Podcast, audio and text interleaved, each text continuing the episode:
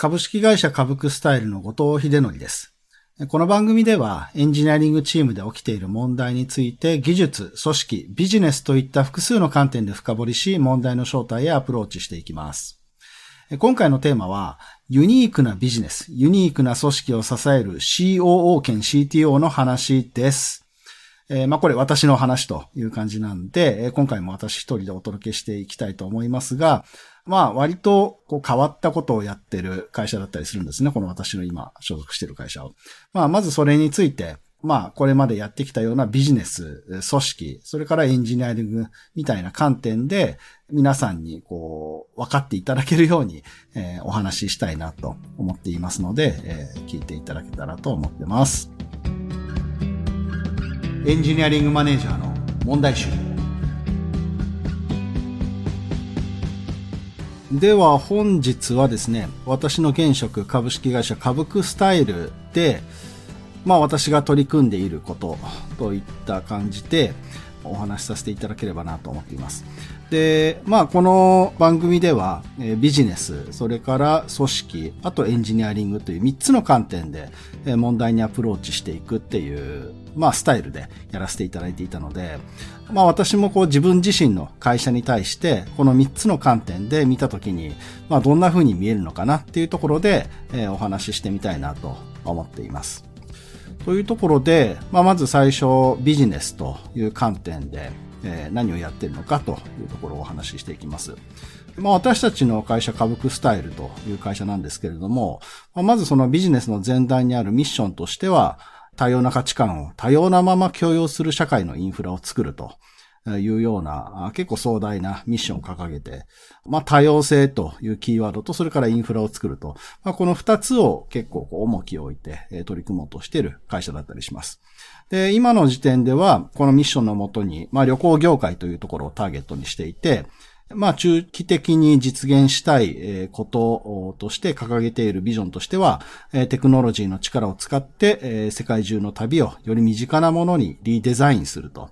いうふうに置いています。で、やっていることとしましては、今一つの事業、プロダクトだけをやっている状態で、これが旅のサブスクハフという、ま、サービス事業になっています。で、まあ、これ簡単に言うと、えー、サブスクリプションという課金モデルで、インターネット上で旅行を予約できるというサービスになっています。で、まあ、このサービスのことをいろいろと説明していくわけですが、まあ、インターネット上で予約できるサービスっていうのは、まあ、普通にこうたくさんあってですね、日本国内ですと、あの、楽天トラベルさんだとか、ジャナンさん、一休さんというものがあったり、世界ではブッキング .com とか、アゴだといったあの大手がすでに存在している業界だったりします。まあ、こういったそのインターネット上で予約できるサービスのことを、OTA、オンライントラベルエージェントというふうに業界では略しておりまして、まあ我々のハフというサービスもこの OTA の一種というカテゴライズになります。で、ものすごく表面的に違いを説明すると、えー、まあお金の払い方が違うというところで、えー、まあ他のサイトでは予約のたびにお金を支払うという一般的な取引のモデルですけれども、えー、ハフの場合は、お客様に、え、毎月、基本的には毎月、え、お金を一定額お支払いいただいて、えー、まあ、お支払いいただくと、このサイト上のポイントのようなものが獲得できるので、そのポイントを使って予約するといった仕組みになっています。まあなのでその、いわゆるなんかこう、サブスクリプションで使い放題になるみたいなものとはちょっと違ったサブスクリプションのイメージなんですけれども、まああの、月額一定っていうところで、何らかのこう、旅行への行きやすさをこう獲得できるといったようなサービスになっています。で、まあお金の払い方が違うんですけれども、なんかお金の払い方を変えたいっていうのが我々のやりたいことではなくて、まあ先ほども話したように、まあ旅をより身近なものにしたいというところで、まあその手段の一つとしてサブスクリプションというのを取ってるだけなんですね。で、本当はもっともっとやりたいことがあって、まあその旅を身近にしたいというところで、あの、考えていることとしては、やっぱりこう、旅に出るっていう行為をするときに、まあ、その、具体例としては、まあ、予約サイトで、こう、ホテルを予約するだとか、飛行機のチケットを予約するっていうような行為を取ったときに、まあ、これが今の時点ではすごく、こう、ストレスフルな体験になっているんではないのかなと我々は考えていて、まあそういったその旅に出る時の行為に対して、まあそのストレスを小さくすると言いますか、まあ意思決定しなければならないんですけれども、その意思決定の回数だったり、大きさっていうのをこう少なくしたり、小さくしたり、することによって、まあ旅に気軽に出られるようになると。そういったことができるんじゃないかという考えのもとにサービスとプロダクトを作っています。ちょっとまあ具体例は割愛しますけれども、こんなようなことを考えながらプロダクトを作っています。で、現時点では、日本国内で、まあユーザーさんも、あの、一定増えつつはあるんですけれども、まあまだまだ、あの、正直なところ認知度はそこまで上がっていないサービスなので、これからあの頑張っていかなければいけないというところですが、すでに日本国内では提携しているホテルさんは1000施設ぐらいありまして、さらに海外でも500施設ぐらいあるというところで、まあこういったスタートアップがやってるサブスクリプションサービスの中では、まあ非常にあのたくさんのバリエーションの中から泊まれる施設を選ぶことができるといったような魅力があるのかなと考えています。で、えー、まあここまでが、まあ今の時点である程度やっていることなんですが、もう少しお話しすると、このサブスクリプションの中で、まあ単にホテルをこう、単純に泊まれるっていうところの裏側で我々が工夫していることが一つありまして、まあ、ここが実はこの事業の、まあ、ビジネスモデルの、まあ、コアの部分なんですけれども、まあ、宿泊施設、ホテルですとかって、あの、ご存知の皆さんも多いと思うんですが、えー、平日と土日、それから、まあ、ハイシーズン、お盆とかですね。まあ、こういったところで結構価格が変わる業界なんですよね。で、これはまあ、あの、そのホテルさん側からすると、需要が多い時に、まあ、価格を上げる、えー、需要と供給のモデルというところに割と素直に従っているというふうに言えるので、まあ、それ自体、あの、ある程度自然なことかなと考えていますし、なんか否定すべきものでもないとは思ってるんですが、まあ、一方でユーザーサイドから見ると、まあ、もちろんいろんなご意見はあると思うんですが、まあ、同じ施設、同じサービスを受けるのに結構価格が違うっていうのは、どこまで許容できるのかな、どこまで自然なのかなっていうところはやっぱり思うところもありまして、えー、我々のサービスでは、やっぱりこの価格が違うというところが、まあ、ある種ユーザーへのストレスになっている部分もあるだろうというふうに考えていて、まあ、この価格の変化というのを取っ払ったら、あもっとこうユーザーがあいろんな日に、え、気軽に旅に出るということができるんではないかというふうに考えていて、この価格をできるだけ変化させないような形で、え、宿泊予約ができるようにしています。で、まあ、ここ自体、まあ、例えばそのホテルさん側が我々に一定の価格で下ろしてくだされば簡単な話なんですけれども、まあ、あの、そもそも業界がそういった風になっていないので、宿泊施設さんからは我々に平日土日お盆といった、あの、まあ、違う価格で下ろしてくださる中で、まあ、我々が一定の、えー、まあ、データ分析だったり、まあ、リスクコントロールできるような、まあ、アルゴリズムのようなものを使って販売価格を決定し、まあ、その価格でお客様には、こう、できるだけ、あの、一定の価格で、ホテルの宿泊予約を提供しているといったことをしています。で、これってちょっと言葉だけで説明すると分かりづらい話だったかもしれないんですけれども、まあこういったことによってよりその目指したい世界っていうのを作ろうとしており、まあ単純にこう旅行予約システムを作っているというよりも、こう割と、こう、お金の使い方というんですかね。あの、ユーザーがどういうふうにお金を使うと、こう、スムーズに、ストレスなく旅に出ることができるのか。っていうところを、ちょっとこう、変えてあげようと。いったようなことを考えていたり、まあ、我々のそのビジネスモデルの裏側でもお金のそのマネージの仕方というところを、上手にやることによって、これまでにはなかったようなその業界のこう、ペインというか、あの、イノベーションみたいなものが起こせるんじゃないかといったようなことを、実はコアに持ちながらビジネスをやってるといったところがあります。で、このハフというビジネス、今のところ国内で、えー、まあ、あの、日本のユーザーさんが大多数ではあるんですけれども、これからの展開としては3つぐらいの展開をしようとしていまして、まず一つは、まあ、この旅行ビジネスっていうのは、あの、ドメスティックに縛られる必要があまりない、えー、ビジネスであるというふうにも考えていまして、まあ、海外の施設さんすでに、えー、我々のネットワークに入っていただいていますが、まあ、これをどんどん拡大していって、まあ、利用できる宿泊施設をもっとこうグローバル化していく。と同時に、えー、このハフというサービスを使うユーザー様に対しても、あの、国外でどんどんユーザー獲得をして、世界中のユーザーが使える状態にしていこうという方向性の展開を考えています。で、まあ、と言っても、こう、全世界、こう、同時に一気に広めるということはなかなか当然難しいので、まず今持っているハフの資産ですね。あの、日本の施設にたくさん泊まれるというところで、えー、まあ、日本向けのインバウンド、需要が見込めるような、あの、国からまずスタートして、こう、シナジーの、ビジネス的にシナジーのあるような状態で、え展開を進めていこうとしております。まあ、こういった海外展開が一つありますと。それから、まあ利用ユーザー、利用できる施設を増やしていくっていう、まあ拡大方面とは別に、この旅を身近にするといったときには、まあ宿泊できるっていうこと以外に、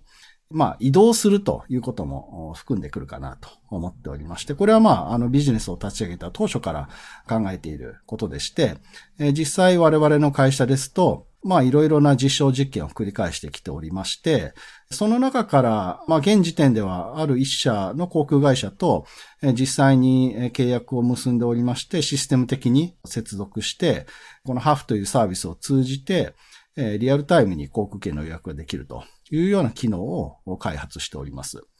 で、これによってそのハフというサブスクリプションサービスで使えるものが増える、機能が増えるということで、まあ、そのハフというものの価値が、まあ、より違う次元に高まっていくんではないかなと考えております。なので、まあ、二つ目のあの展開としては、ハフというサブスクリプションで使える、まあ、機能というか、まあ、使えるものの種類を増やしていこうというような展開の仕方を検討しており、まあ、あの、実際に進めているところですね。これが二つ目です。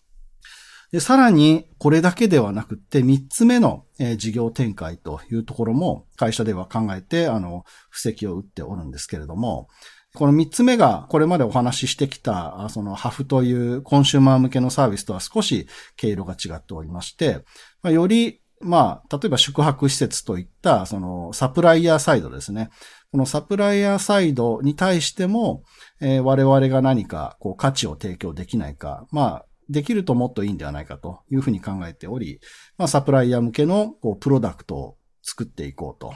いうプランも考えています。で、なぜそちらもやるのかと言いますと、このビジネスのコアとしてお話しした、なんかこう、仕入れた価格に対して我々が、なんかこう、ちょっとユニークなマネージの仕方をしているというお話をしたんですけれども、まあその我々の力だけでマネージできるこう範囲というのは、やっぱり結構限られてるんですよね。なので、まあそれってこうビジネス継続上はこうリスクがあるというふうにも見ることができるので、その価格をマネージするというところが我々のビジネスのコアであるがゆえにここをよりこう強めていく必要が、まあ、あるというふうに考えているんです。なので、ここを強めるには、その我々だけでやっていることに対してもう少しこう安定性のあるというか、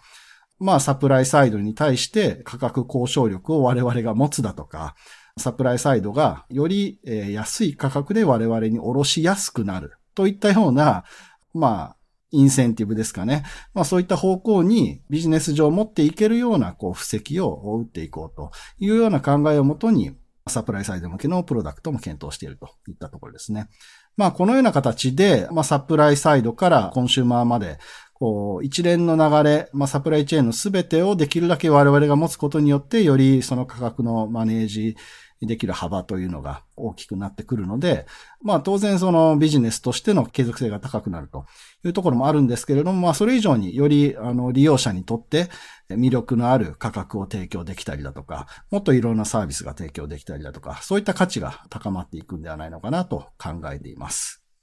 こんなような考え方でビジネスをやっていて、まあ、見た目としては旅のサブスクという、まあ、コンシューマー向けのところにシンプルに見えるかもしれませんけれども、裏側でいろいろこう方向、いろんな方向性での展開だとか、そのビジネスモデルを強くするための展開だとか、そういったところも考えながら、こうやろうとしているというところで、割とこう社内ではたくさんのことを同時にやろうとしている。まあそんな会社だったりもするのかなと思っています。で、えっと、二つ目の観点、えー、組織というところで話したいと思いますが、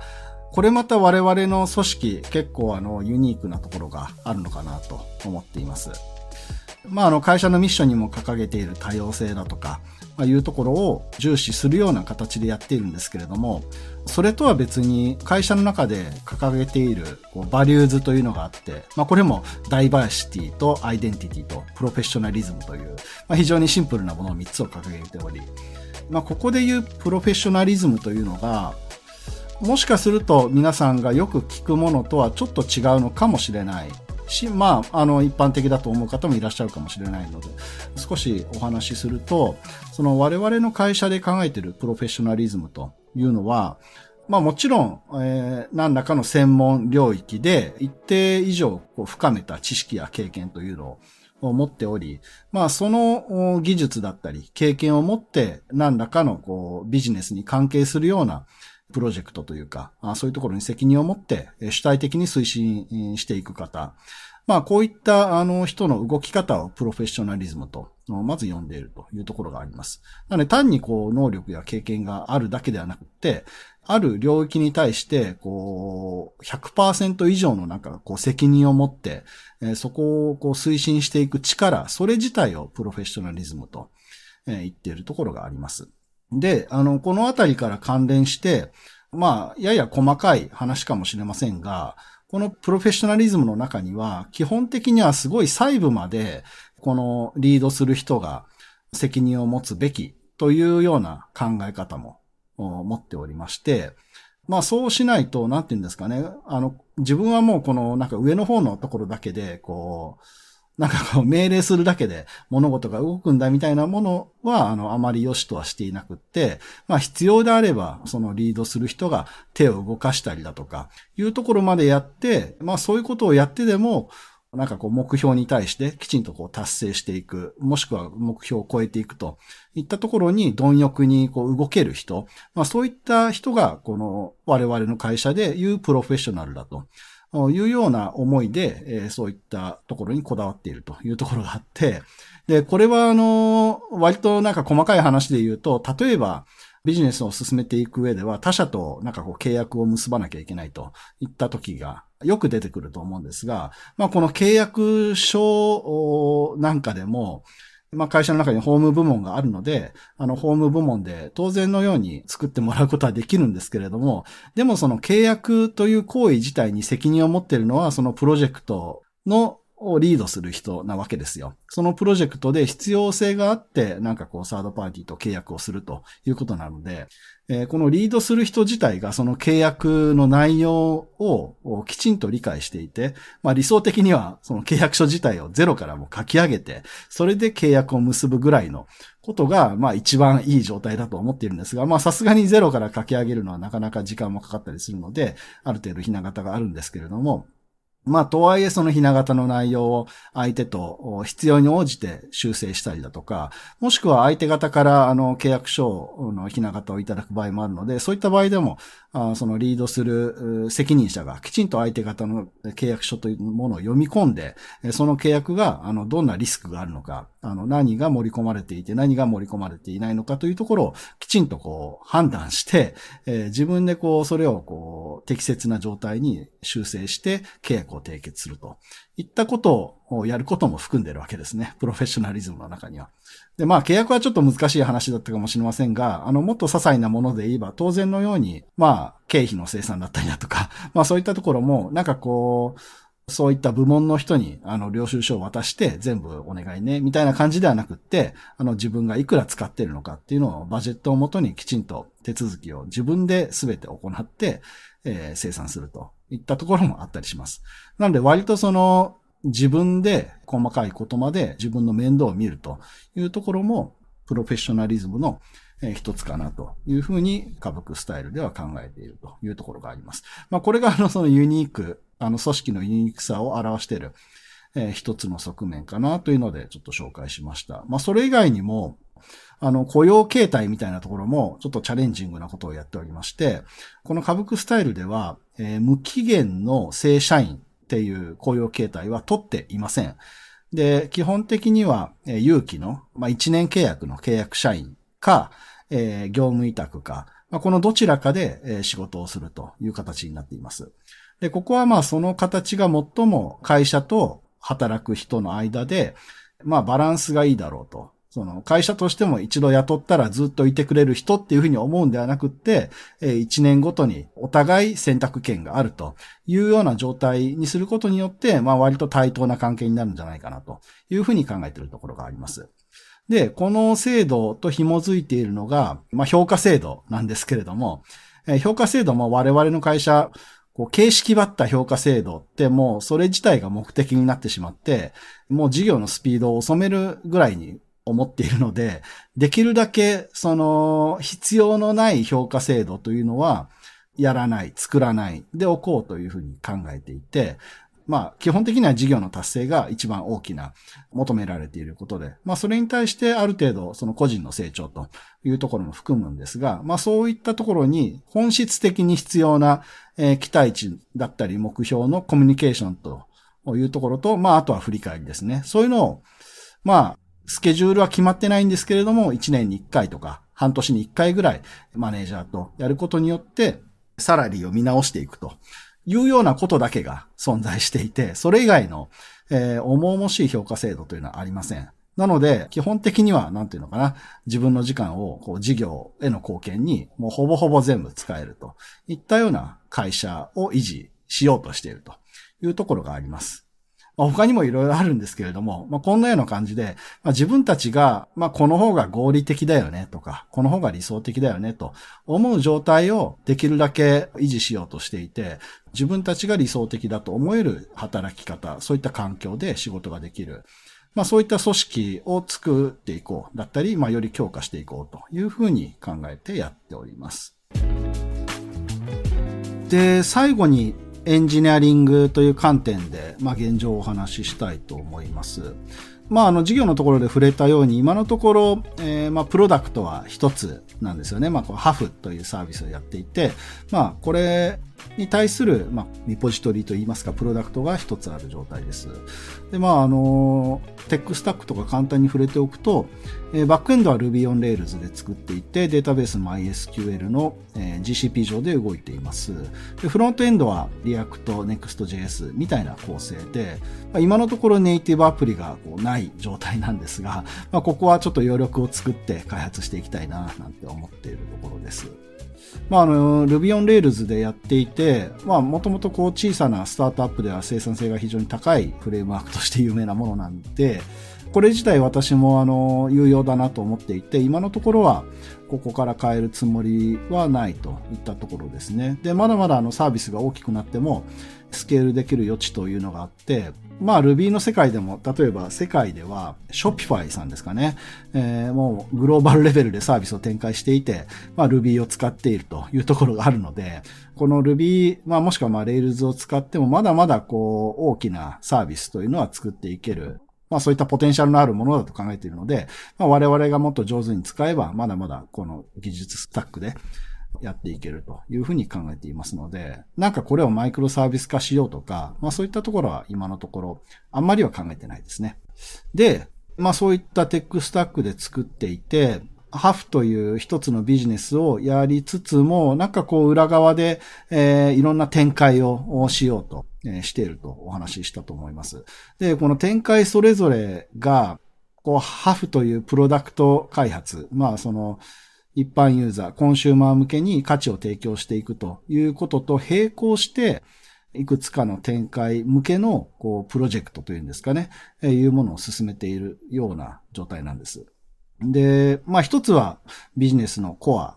というふうに説明した、なんかこう価格を一定にするようなこうアルゴリズムというか、えー、いう部分がありまして、まあここ実はあのまだまだ当社のあのこのカブクスタイルの中でもあの、システムとしてこう完成したみたいな状態ではなくって、まあ、むしろ、まだまだこう、道半ばな状態で、あの、ここをもっともっと磨き込んでいきたいなと思っています。で、まあその価格の調整って最初からなんかこうシステムがあったわけじゃなくて、一番最初はもう社長のあのエクセル上で計算されたところからスタートしてるんですけれども、ただここがまあ本当にビジネスのコアで、ここのチューニング具合で会社の利益が結構大きく変わってきたりだとか、もしくは当然そのユーザーさんがどういった価格帯でホテルに泊まれるのかといったところに大きく影響していくので、ここをきちんと磨き込んでいくというところが、割とこう中長期にビジネスの生命線に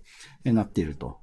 いうふうにも考えており、まあその磨き込んでいくというのはきちんとシステムにしつつ、そのアルゴリズム自体がまあ、自動的にと言いますか、まあ、学習しながら、こう成長していくような、まあ、そういったものに、え、成長させていきたいなと思い、まあ、ちょっとずつ進めているといったプロジェクトがあったりもします。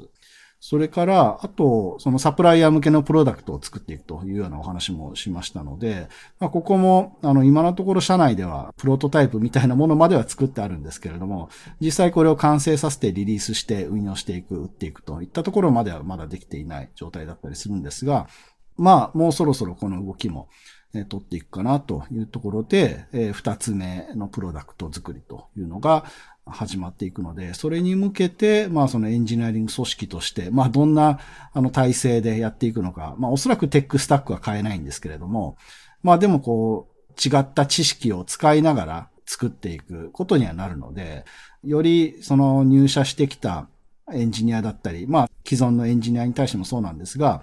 まあどうやってこのいろんな知識を身につけながら会社の中で成果を発揮できるようなあの、エンジニアになってもらうのかというところを、まあ、うまくデザインしないといけないだろうなとも考えていたりもします。で、あとは、その裏側とは別に、このハフというプロダクトがグローバルに展開していく上では、今のところ、まあ、日本固定で作られている部分が結構あって、あまあ、大体のプロダクトってそうなるとは思うんですが、あの、具体的な例を挙げると、まあ、何らかのこう、定期的に、え動作するようなバッチ処理だとかが、まあ日本時間を前提に作られているので、とはいえ我々のサービスすでに海外のホテルさんだとかも入っているんですけれども、まあ厳密に考えるとその海外のホテルさんは、その所在してるタイムゾーンで、えー、例えばまあ予約の締め切りが発動するとか、なんかそういった動きに、えー、していく必要があると考えているんですけれども、現状はまだそういうところができていないので、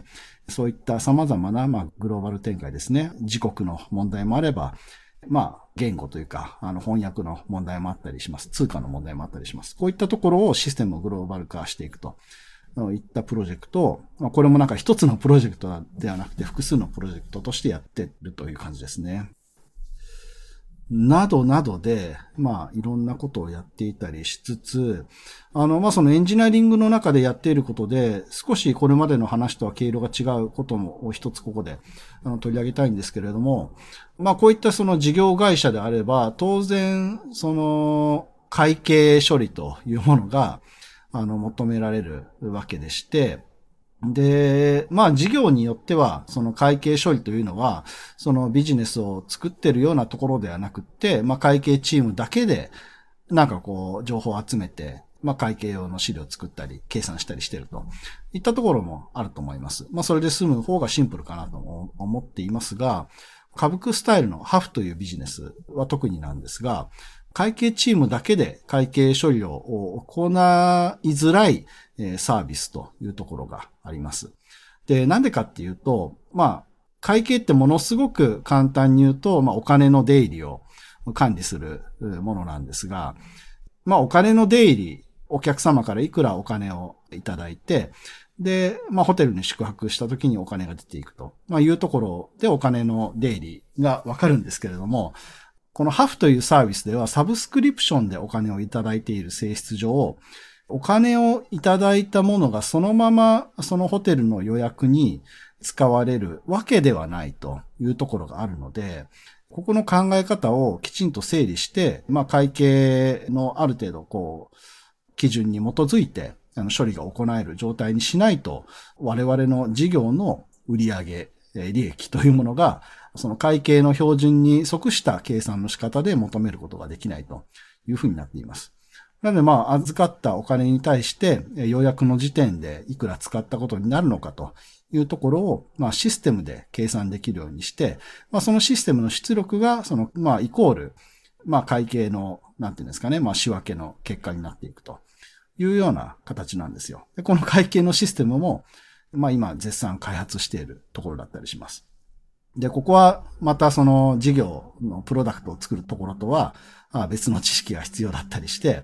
システムを作る力と同時にそういったそのビジネスのありようを会計という言葉で認識して定義して作っていくといったことが必要なので、なんかまあこれもあの社内でやってはいるんですけれども、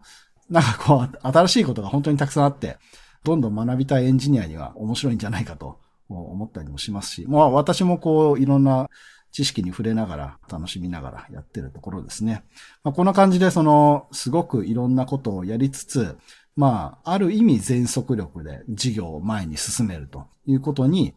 とにかく力を注いでいる、といった会社ですといった感じですかね。今回は一旦ここまでにさせていただきます。あの、ビジネスのところが、まあ私としてはかなり変わったことを やっている認識なので、結構多めに時間を使ってお話しさせていただいて、まあまだまだそれでもちょっと時間足りないなと思うところもあるので、またなんか機会があったら、もっと細かいお話だとか、そういうところも話せるといいななんて思ったりもしてます。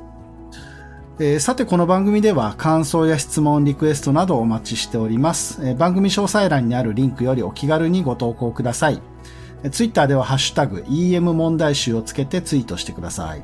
EM はアルファベット、問題集は漢字でお願いします。そして Apple Podcast や Spotify の Podcast ではレビューもできますので、こちらにも感想を書いてもらえると嬉しいです。お相手は株式会社株クスタイル COO 兼 CTO の後藤秀則でした。